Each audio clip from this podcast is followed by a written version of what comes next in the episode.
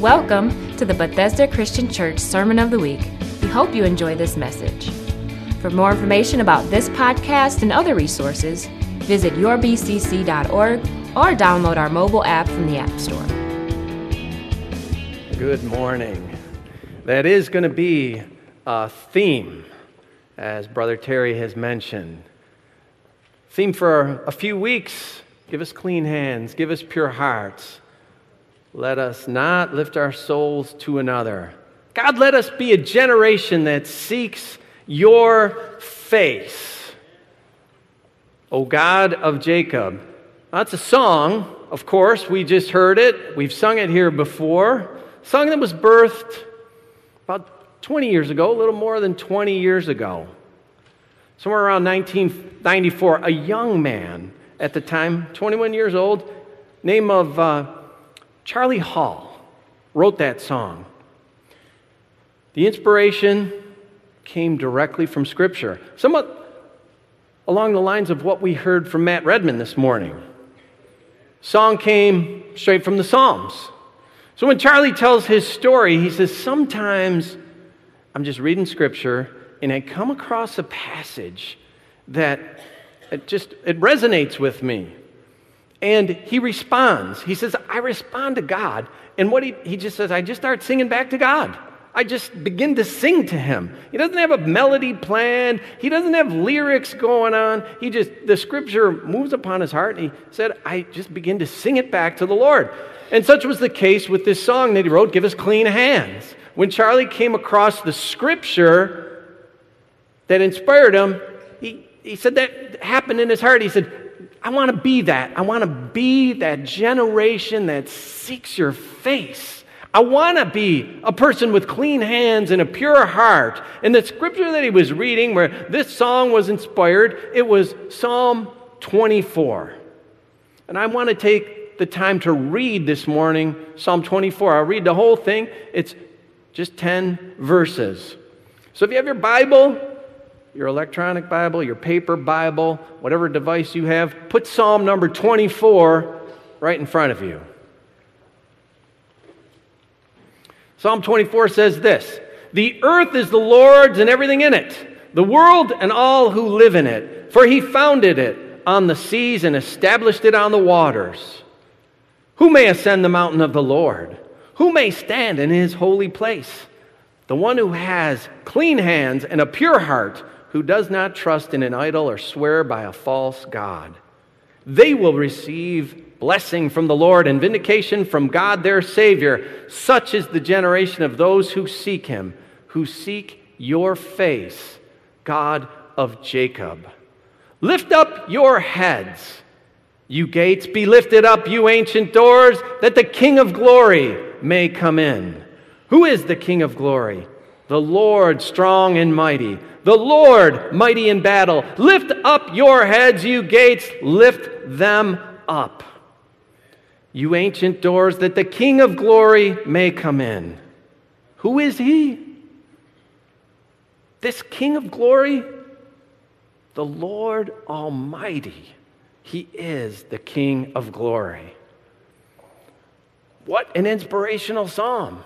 I can see where Charlie got his inspiration, and you see the heart of it right there in verses 3 to 6. And he started singing those verses right back to God. And a song was born. But I begin to wonder what birthed the original song? Because Charlie really wasn't developing a brand new song, was he? Really, he was just doing a cover. Charlie was doing a cover of the original song which was Psalm 24. So I thought, what was the inspiration behind Psalm number 24? Now, of course, the Spirit of God inspires Scripture. The Spirit of God was the inspiration, but often that inspiration came to someone through their circumstances in life. They're having a downtime, they're having an uptime, and the Lord moves upon them and they write about it. And that was the way the Psalms were. These were songs from the heart about life's woes and troubles and about life's great times.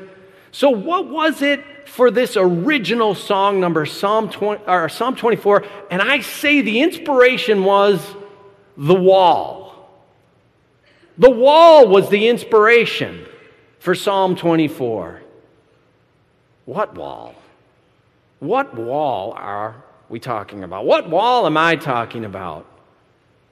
Someone saw the cover of the bulletin this morning, said the wall. They said, Oh, you need a red tie and start moving your hair around. No, not that wall, okay? That's not the wall. But it's somewhat the same thought. It's a separation. The wall of separation was the inspiration for Psalm 24. And I'll give you an example of the wall that I'm talking about. If you were to bump into Charlie Hall, who wrote the song, Give Us Clean Hands, if you saw him walking down the street, at least some of us, I'm guessing some of us would put up a wall. Charlie doesn't look like a lot of us look like. He sports these gauges in his ears. He usually has a beard going on, a goatee, sometimes a goatee. A lot of times it's a big old bushy beard, or his goatee, it's, it's typically never short, although he's had it short, it goes long. He might have a big old long goatee, sometimes braids it up in a straight line. And I'm just guessing, uh, some of us might say, well, I don't know. Boy, that guy really needs to shave. And look at those ears. I don't really want to talk to that guy. And that's really not unusual. It's somewhat our human nature. And it's happened. It happens it happens frequently. I've got a little example, as a matter of fact, about how common this is, not unusual. A while back, I remember seeing this about the Duck Dynasty guys. You know, they're bushy beard guys. They look a little different than most of us look like. And when they visited New York, well, a wall went up, I'll just say. And I've got a little clip uh, of when they did that, and just take a look at it. First thing that happened to me at the hotel is I got escorted out. Why? Why? I think it was a facial profiling deal. they followed Jason on the street. I asked where the bathroom. serious? Yeah, I asked where the bathroom was, and he said, "Right this way, sir." He was very nice. And he walked around the He walked outside, he pointed down the road, and said, "Good luck, have a good day." So I circled back around, and my wife said, "What happened?" I said, "I just got kicked out." So that Jase Robertson guy, you know, he visits New York, walks into his hotel where he's he has a room booked, everything, but he needs to use the restroom first, right? And they say, okay, here it is, out the door. He calls it facial profiling. And I think some of that goes on. The wall goes up. I don't want to see that face. We have too much of it. We have too much of this for silly, arbitrary reasons, like that person doesn't look like me. Don't want to talk to him. That person, they're not dressed like me. Let me show you the door. You know, you don't belong here. That kind of, that kind of thing is uncalled for. It's not necessary. And it's a wall. It's a wall that we put between us and other people. And this wall goes up for many, many reasons. And this month, we're going to talk about it. We're going to talk about what constitutes uh, the wall, because sometimes it's not just one thing, it's many. We, we put bricks down, and each brick might be an issue that we're dealing with, be it prejudice, to fear, arbitrary, selfish concerns, or many, many other things.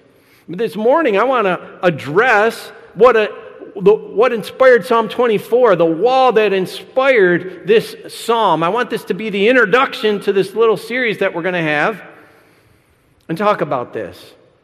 What was this wall? In my view, it was a wall that inspired this psalm. A wall that hindered the psalmist from viewing God as the sovereign creator who ruled over all. And the psalmist realized he was outside the presence of God. And so he questioned even being in God's very presence. Who can? He says, Who can ascend the mountain of God? I'm not worthy. It seems to be coming through. Who may stand in his holy place? These were the questions of the psalmist. And let's explore that. And, and let's explore this the original song, the original version of Give Me Clean Hands. Let's see how this came to be. It was written by a king. His name was King David. In David's time, God's presence resided in the place they called the tabernacle. And I just want to give you a brief history of this. The tabernacle was a tent, it remained a tent for almost 500 years. From the time of Moses, who first put together the tabernacle, to, to the reign of David, and then through the reign of David until David's son, King Solomon, built a permanent temple.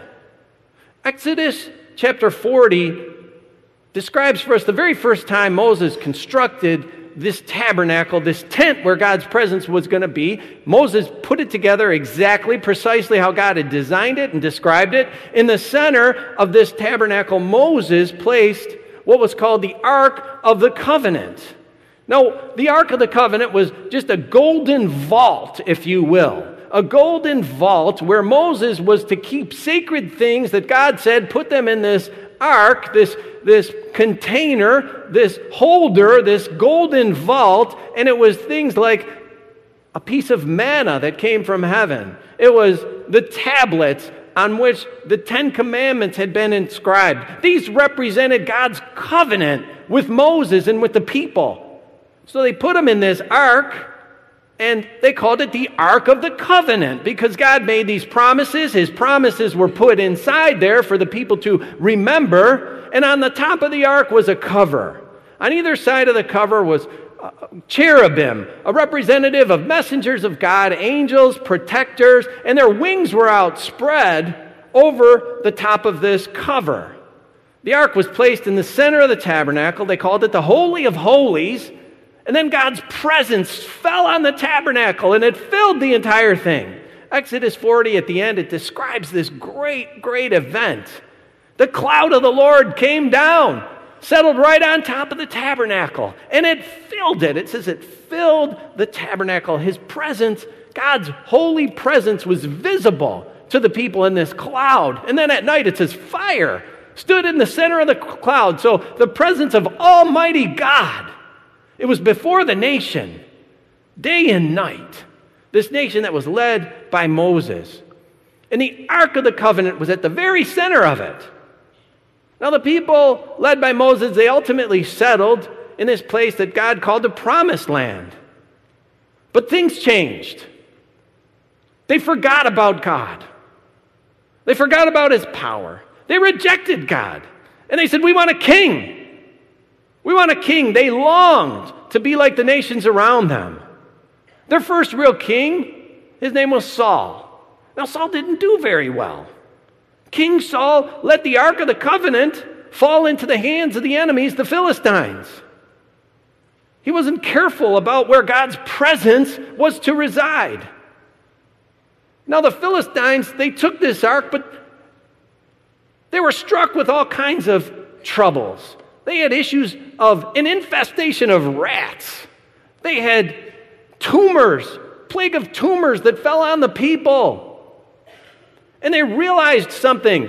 The enemies, the Philistines, realized that God's presence and power was with this thing called the Ark of the Covenant. And, they, and to their credit, they realized we got to return it. We can't keep this thing. And they returned it, but they said, We can't return it, just, just send it back. We need to provide a guilt offering to this God of Israel. Not only did they realize the power, they realized they ought to, they ought to repent, they ought to show some guilt, and they sent guilt offerings. They put this ark on a brand new cart, and they had two cows lead it on in to the land. And sure enough, it, they said, if it goes to Israel, we know God's hand is on it. And sure enough, it went right into the land of Israel. And the people of the town where the ark uh, stopped with these two cows pulling it, they went up to the ark and they began to treat the ark like a novelty. I took the top off. Let's peer around and see what's inside. If you've ever seen that closing scene from the Raiders of the Lost Ark, I know it goes way back. It's a classic movie, though. I really like it. I enjoy it. Dun dun dun dun dun dun. dun. Right? And then what, what, does, what does Dr. Jones say? Close your eyes, don't look. When the Ark of the Covenant's opened. Because here, in this passage where the ark, it's, it's in the, first book of Samuel where the ark is returned, and in this town of Israel, people treat it like a novelty. They open it up and they begin to look inside and rummage around. 70 of them that looked inside, 70 of them died. See, the seat of God's power and the seat of God's presence is no toy to be trifled with. The town, they were distressed. They called for this ark to be removed. We don't want it anymore. Of course, they're in a state of fear because they've realized there's power and there's a presence of Almighty God here. So the ark was removed. It went to a, a man's house called Abinadab. And now Abinadab respected God's power and his presence. And he set his two sons to guard over the ark, and he didn't trifle with it or treat it as a toy. King Saul seemingly had forgotten all about the Ark of the Covenant. He became fixated on eliminating his personal enemy, the man that God had chosen to take the throne, and that was King David. And David was anointed a king as youth. He was a young man when Prophet Samuel anointed him. Saul was still king at that time. Now, David had a real desire for God. He had a heart for God. God blessed him, God's hand was upon him. But David had the worst possible transition that anyone could imagine. I mean, he was going to be king, but the king didn't want him. As a matter of fact, the king wanted to kill him. King Saul set out to kill David.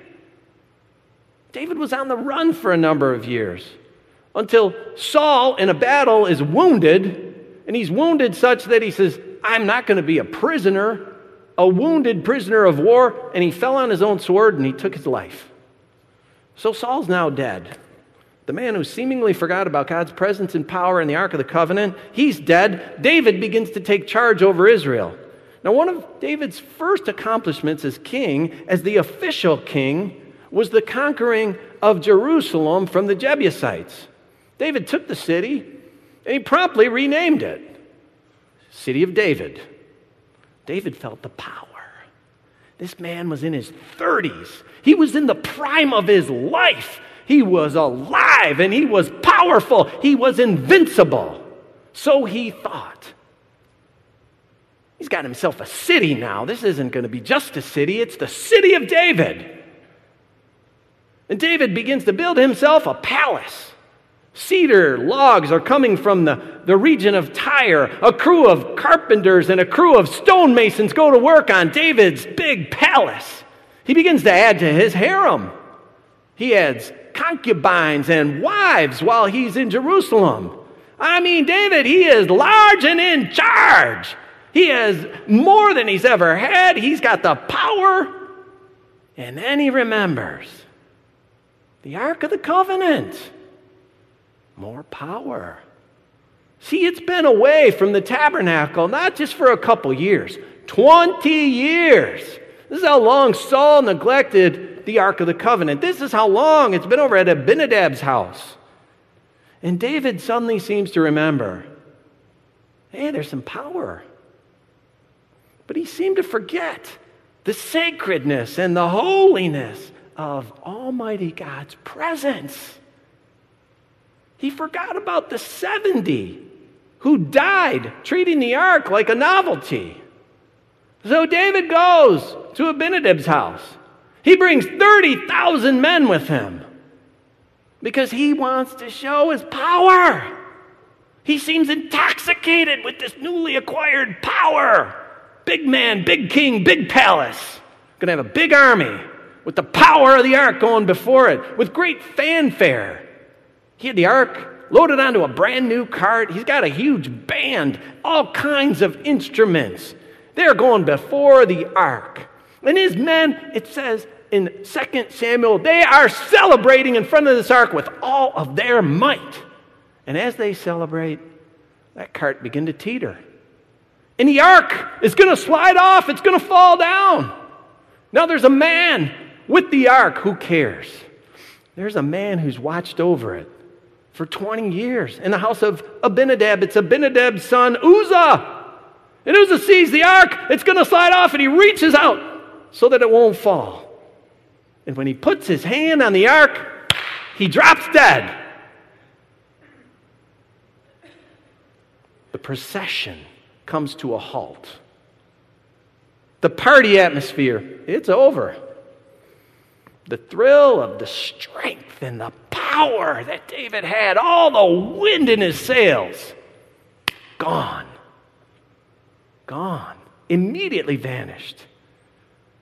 Because this crew of 30,000 dancing in front of the ark, pulled on a cart that's brand new, they saw the presence, they saw the power of Almighty God, and they saw it's not to be trifled with. It isn't for your own personal gain.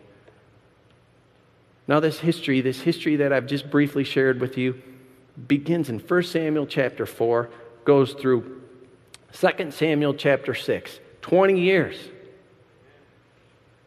And now David witnesses this awesome power. And I imagine his blood ran cold. I imagine his blood ran cold. And I just want to give you a little view of how David saw this. This is 2 Samuel 6, verses 8 through 11. Now remember, the, the ark has stopped, the procession has stopped, all the noise and, and, the pomp and the circumstances and the fanfare has stopped. I imagine the crowd is silent and stunned. There's a dead guy laying right next to the ark. 2 Samuel 6 8. Then David was angry because the Lord's wrath had broken out against Uzzah. And to this day, that place is called Perez Uzzah. Interesting pairing of words there. David picks Perez. We read there, it says, God's wrath had broken out against Uzzah. Perez means broken. It can mean broken out, and it can just mean broken. Perez Uzzah. Broken what? What does Uzzah mean? Uzzah means strength. Broken strength. David realized something broken strength. Whatever power and might he had, nothing compared to God. And David was angry because the Lord's wrath had broken out against Uzzah. Verse 9 David was afraid of the Lord that day and said, How can the ark of the Lord ever come to me? He was not willing to take the ark of the Lord to be with him in the city of David. Instead, he took it to the house of Obed Edom the Gittite. The ark of the Lord remained in the house of Obed Edom the Gittite for three months, and the Lord blessed him and his entire household. So David and his thousands are stopped in their tracks the celebration has turned into a funeral. And what happened? Immediately, a wall went up. Immediately, a wall between David and God. And it's not as if a wall hadn't already been under construction. David had been building his wall quite well all by himself. His wall of power and his strength of his palace and his harem and all the like, forgetting about God. But now, immediately, there is a wall, a separation that goes up. He's angry. David's angry with the Lord. David is mad, but he's also frightened. He's also frightened, and out of this, out of his anger and fear, instantly he's blocked by God. He's afraid of God. He doesn't want to bring himself to put that ark in his city. He didn't want to be near it. He did not want to be near the presence of God. So he sent the ark to someone else's house, Obed Edom. Now, three months it was there. And during that three months, it's evident that David's attitude changed. He had to deal with this wall of separation that, that he put up between himself and God. And most Bible scholars point to this time as to where Psalm 24 was written. It was written before the ark actually came into the city of David. It was written while the ark was at Obed Edom's and waiting to come into the city if it would ever come. David was dealing with his wall, and I say it was a wall in his life. It was a wall that separated him from God, and it, it, it got him to do a little introspection, and it inspired him to write this song. And what did David realize? He realized he demoted God. God was no longer over David. No, David was in charge. David was directing God. David was going to be the sovereign. David was going to have a city named as his own city. David was going to be the first. God was going to be subordinate. And of course, God was having none of that. And David seems to come to realize that. And so the psalm now identifies God is first, above all. It begins the earth is the Lord and everything in it, the world and everything that, that, that is there. All of that belongs to God. There's an acknowledgement. God's, God's in charge. Because this wall had separated, and the primary reason for separation from God is idolatry. David put his greatness above God. He neglected God's greatness, he neglected God's presence. And it seemed that David began to idolize himself. Now, that's been the problem since the beginning of time. There was a problem with Lucifer, who put himself above God. He said, I will ascend the hill of God. I will put myself above God. He said, Five eyes, I will. I will ascend. I will sit on the throne. I will be above God, etc. And of course, what happened to Adam and Eve in the garden?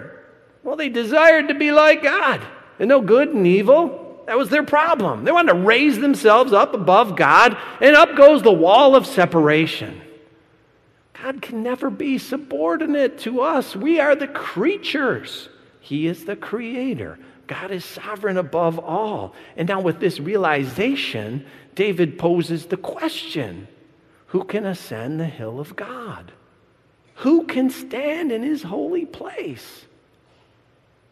Now, if he had stopped there, we'd be left hanging. But he didn't. See, he answered the question, he gave us the answer. The one who has clean hands and a pure heart, who does not trust in an idol or swear by a false God. David had trusted in himself. He had trusted in his outward power, his might, his strength, and all of it. His army. It was an idol. It was a false God that he had raised above the true God. David might have appeared to be the guy with clean hands, outwardly appeared like he was doing the right thing. Oh, hey, David, our great king, is going to retrieve the Ark of the Covenant and he's going to bring it back and put it in its rightful place. But what about his heart? It's all about him. See, Jesus said this the same to the Pharisees. You're clean on the outside. Look great. You look white, but you're whitewashed tombs. You're clean on the outside, but inside, what's inside? You're full of greed. You are full of self indulgence, hypocrisy, wickedness, dead men's bones. And the difference between the outside and the inside, there's the wall. There's the wall, right there separates us. It's not enough to have clean hands. It's not enough to have clean hands before your peers at school. It's not enough to have clean hands before your family. It's not enough to have clean hands before your coworkers. Clean heart. God sees the heart. With true faith, true devotion to God, that's an, inter- that's an internal proposition as much as it's an eternal proposition. It's a matter of the inner person, it's a matter of the heart. Because the heart influences the whole person, the heart influences all of life. Paul wrote this to his protege Timothy. He said, Timothy, there are those that have a form of godliness, but, but they deny its power. If our faith and devotion to God is only a form of godliness, outward appearance, denying God's power, then what do we have? We have a wall of separation between us and God's holy, true presence. We can be like David.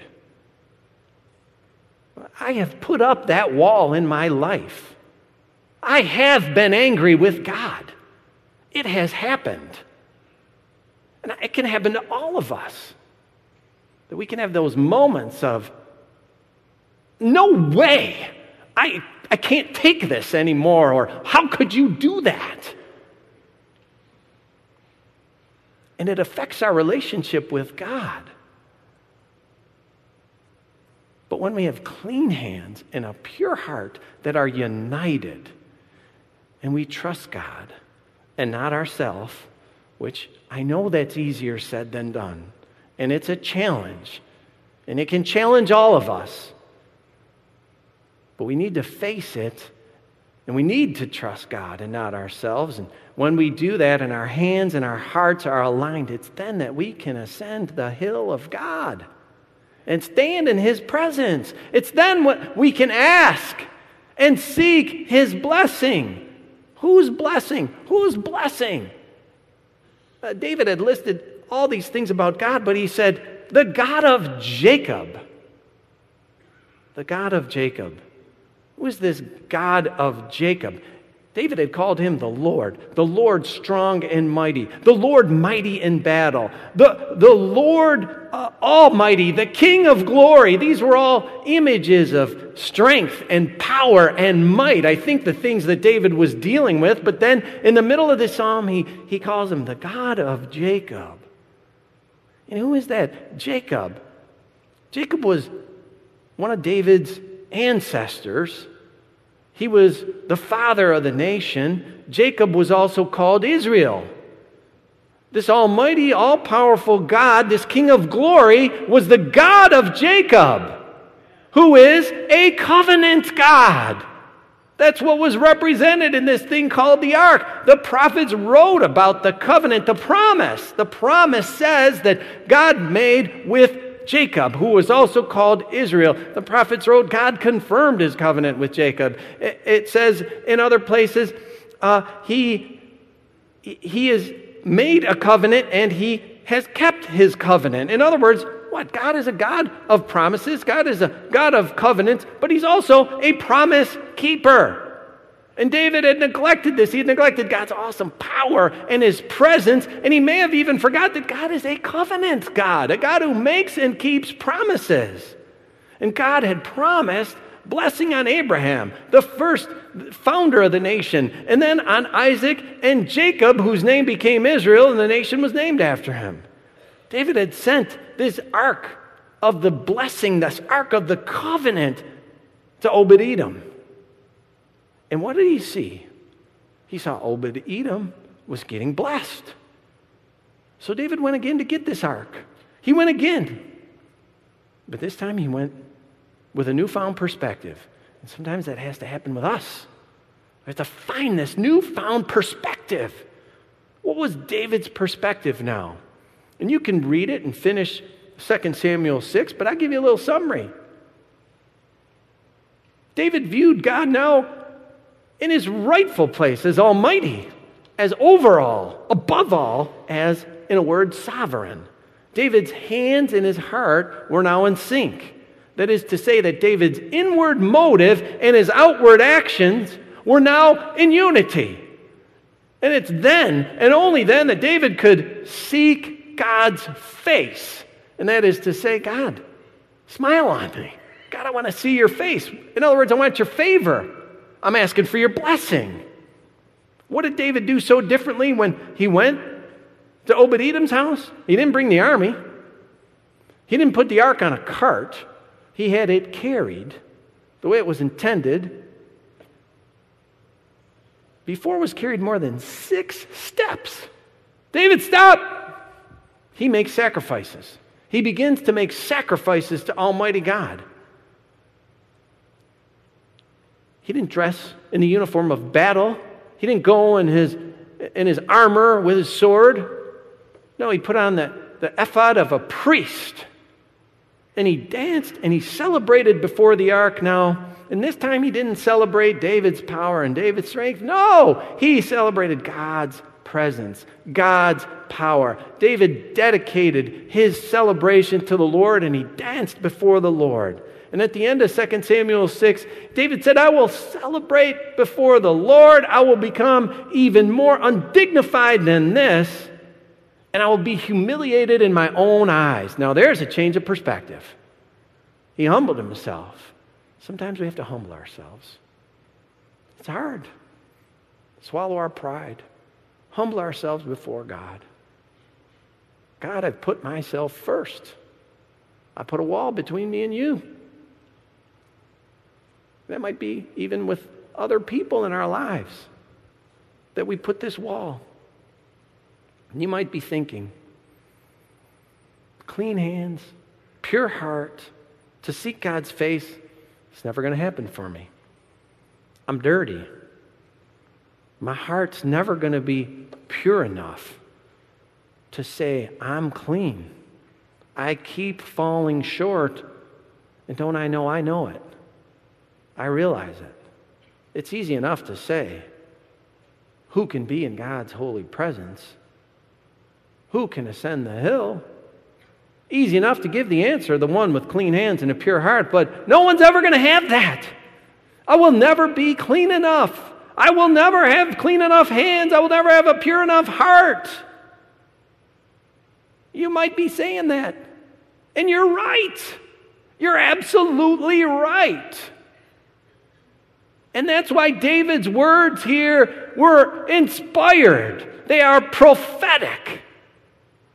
This covenant God of Jacob that he talked about, the creator God that he begins this psalm with, the victorious God that he ends the psalm with. This God, who had once said his presence on the Ark of the Covenant, made a promise. He promised a way for any and all to enter his presence. No ark needed, no tabernacle needed. None of that is required. The covenant God promised a way for any and all to be declared righteous, to be declared clean, to be declared that you have a clean hand and a pure heart. Really? Tell me about that. I need that. Yeah, the promise. The promise is Jesus.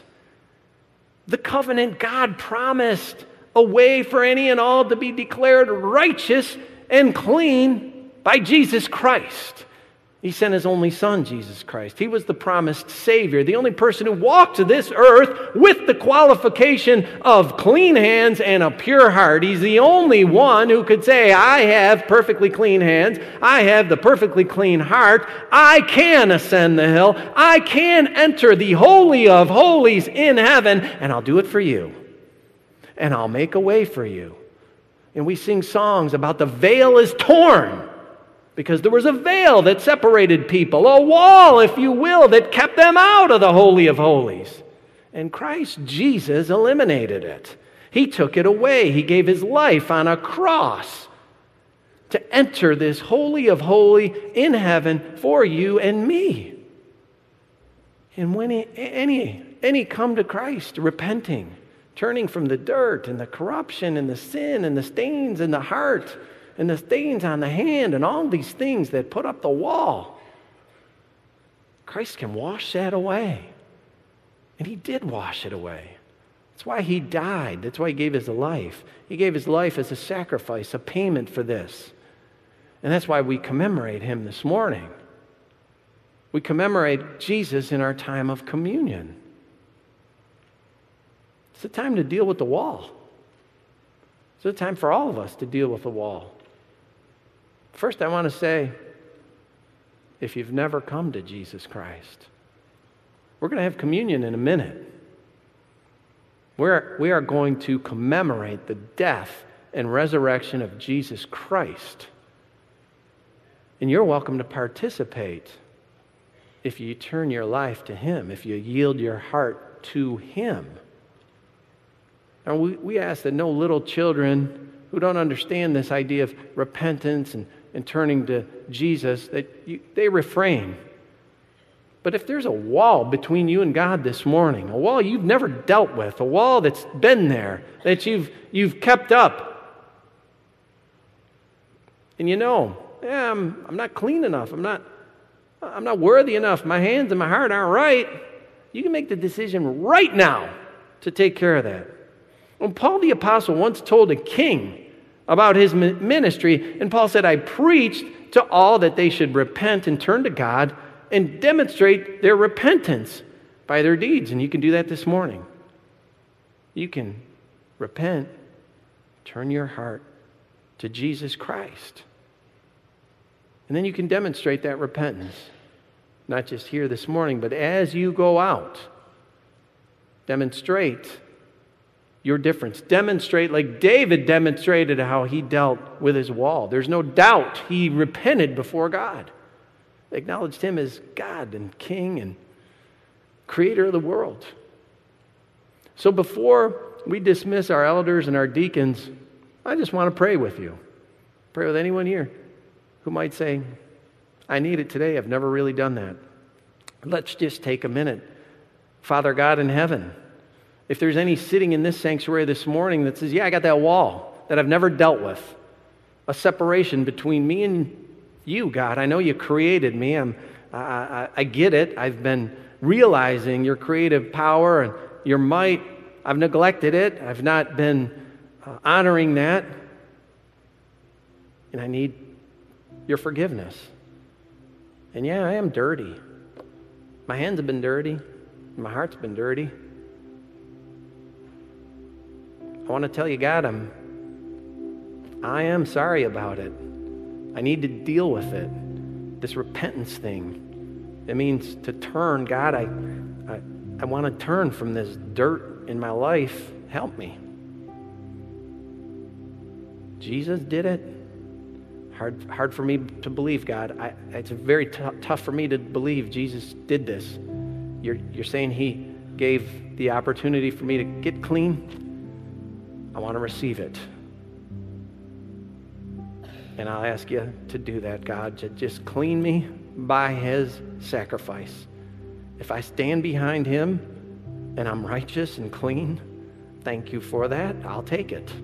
I will take it. And I'll do my best to stay right behind Him in His righteousness. And God, if that gives me the privilege to seek your face and ask you to smile on me with blessing, I'll take that too, God. I'll ask you to bless me and bless me even now as I receive the communion. Thank you, God. Thank you. I believe it and ask it in Jesus' name. Amen. I'll ask our elders and our deacons, if you will, prepare. And as they hand out the bread, hold that bread. We do want to bless it. We want to remember what Jesus did for us and breaking down a barrier and knocking down a wall for us.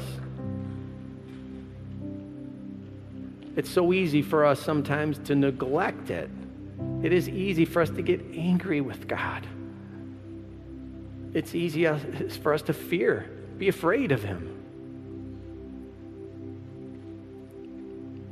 Yes, He is holy. Yes, He is all powerful. But He's also kind. We started this service with Psalm 103. It says, His tender mercies and loving kindness. He will crown you with that. That's what Psalm 103 says. Heals all our diseases, forgives our iniquities, crowns us with loving kindness and tender mercies. I don't know about you. I want to seek that from God. I want that smile. I want His face. And I know I've struggled with it. I've dealt with it. I've wrestled with it. I've been angry with Him. I've had hard times, lives lost, angry with God, the why questions. But I need to realize He created me, and I didn't create Him. And when I realize that, I begin to deal with that wall.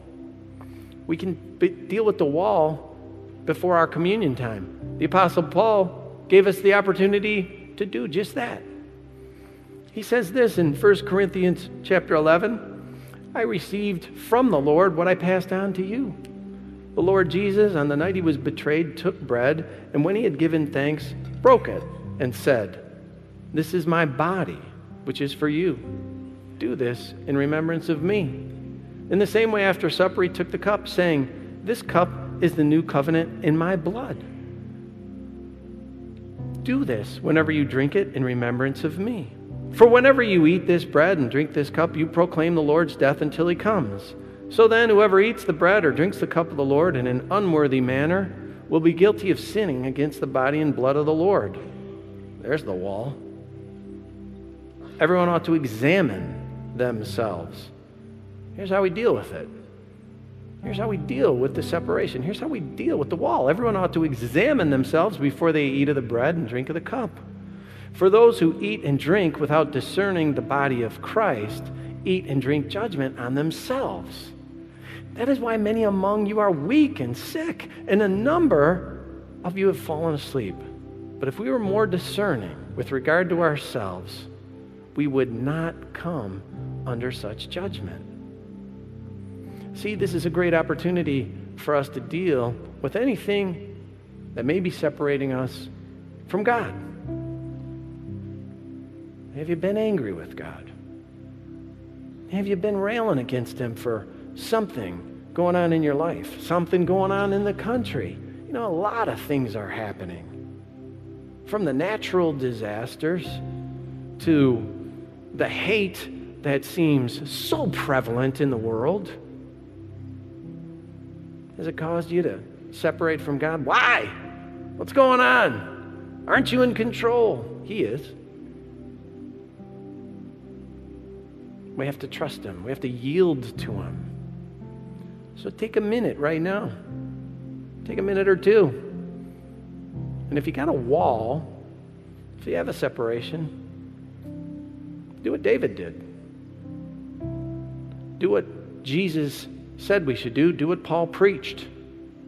And turn and repent and say, Lord, I need to get right. Deal with this wall. Let's do it.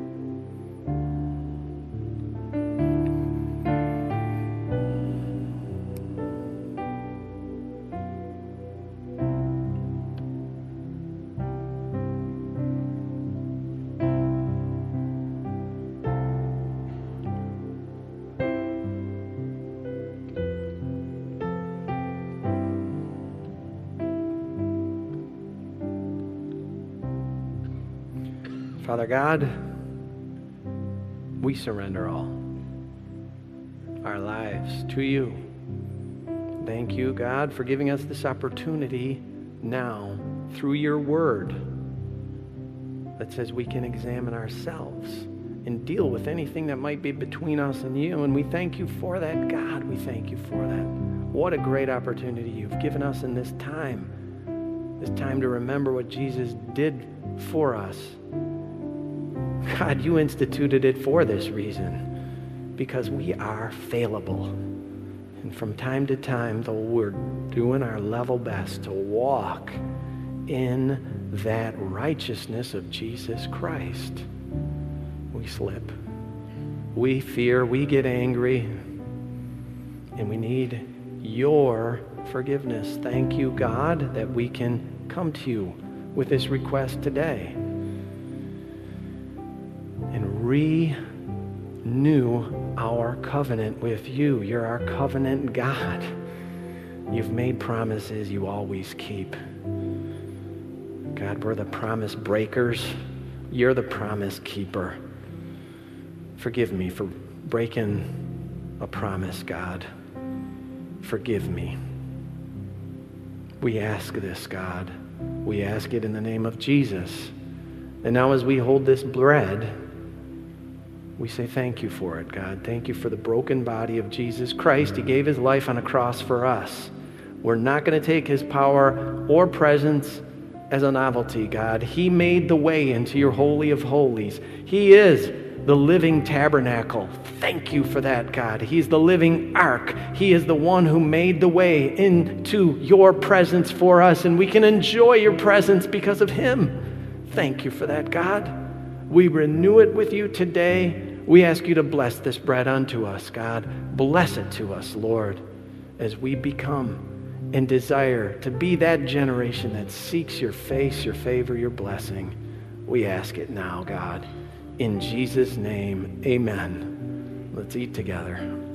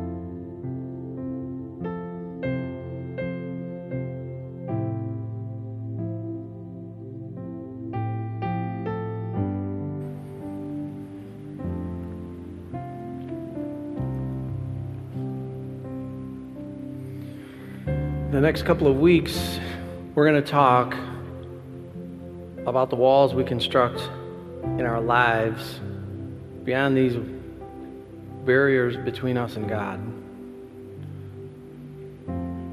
For all the various reasons that we build up separations between us and others, and dealing with those issues is, is imperative because this picture, this symbol of the wall, it's clearly a barrier. And it may not just be separating God and us, it's separating us from other people.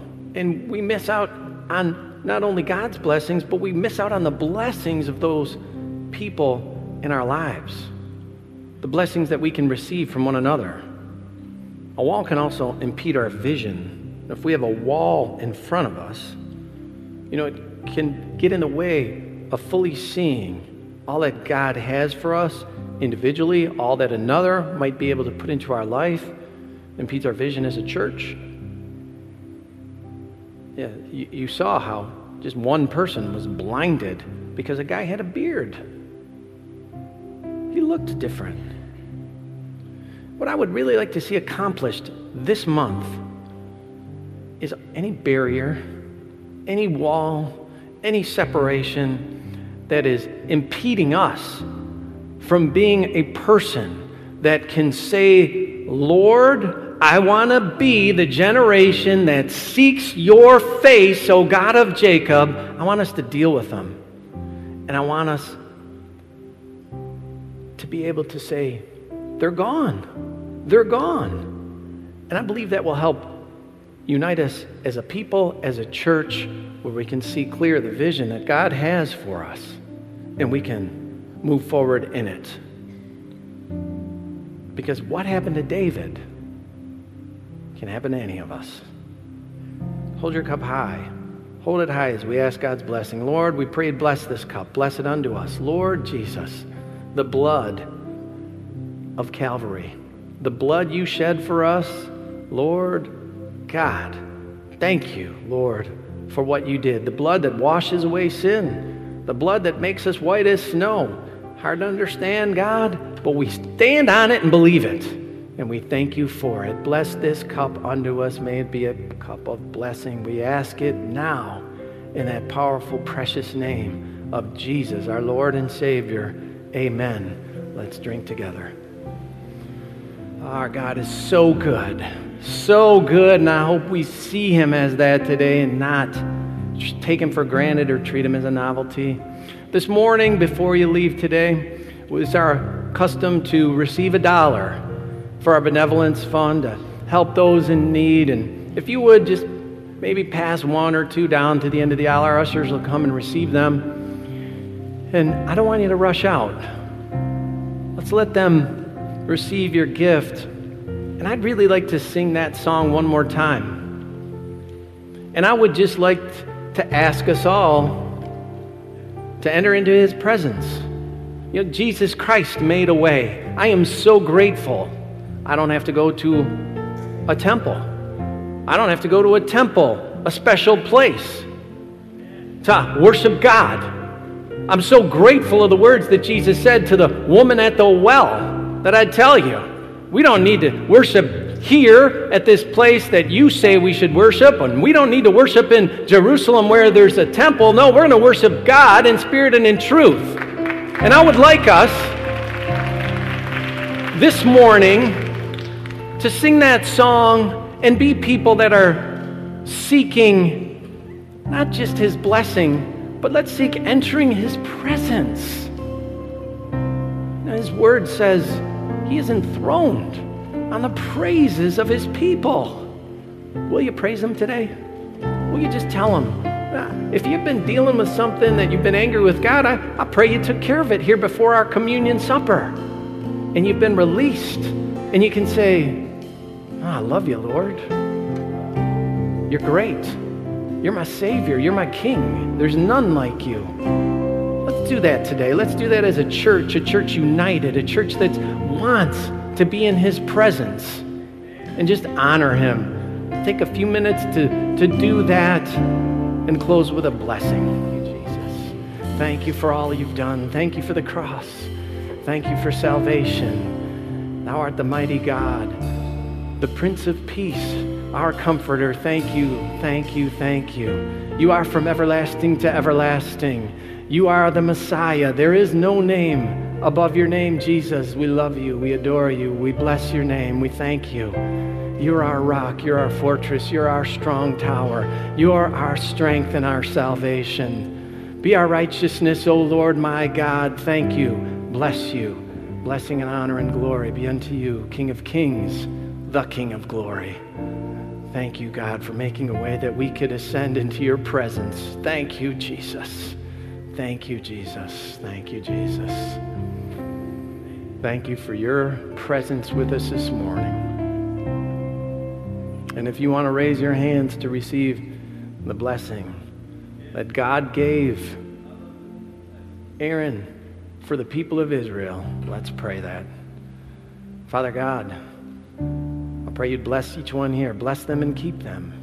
Make your face to shine upon them and be gracious unto them. Lift up your countenance upon each one and grant them peace. And may the peace of God that transcends all of our understanding keep every heart and every mind and every soul through our Lord and our Savior, Jesus Christ. Amen.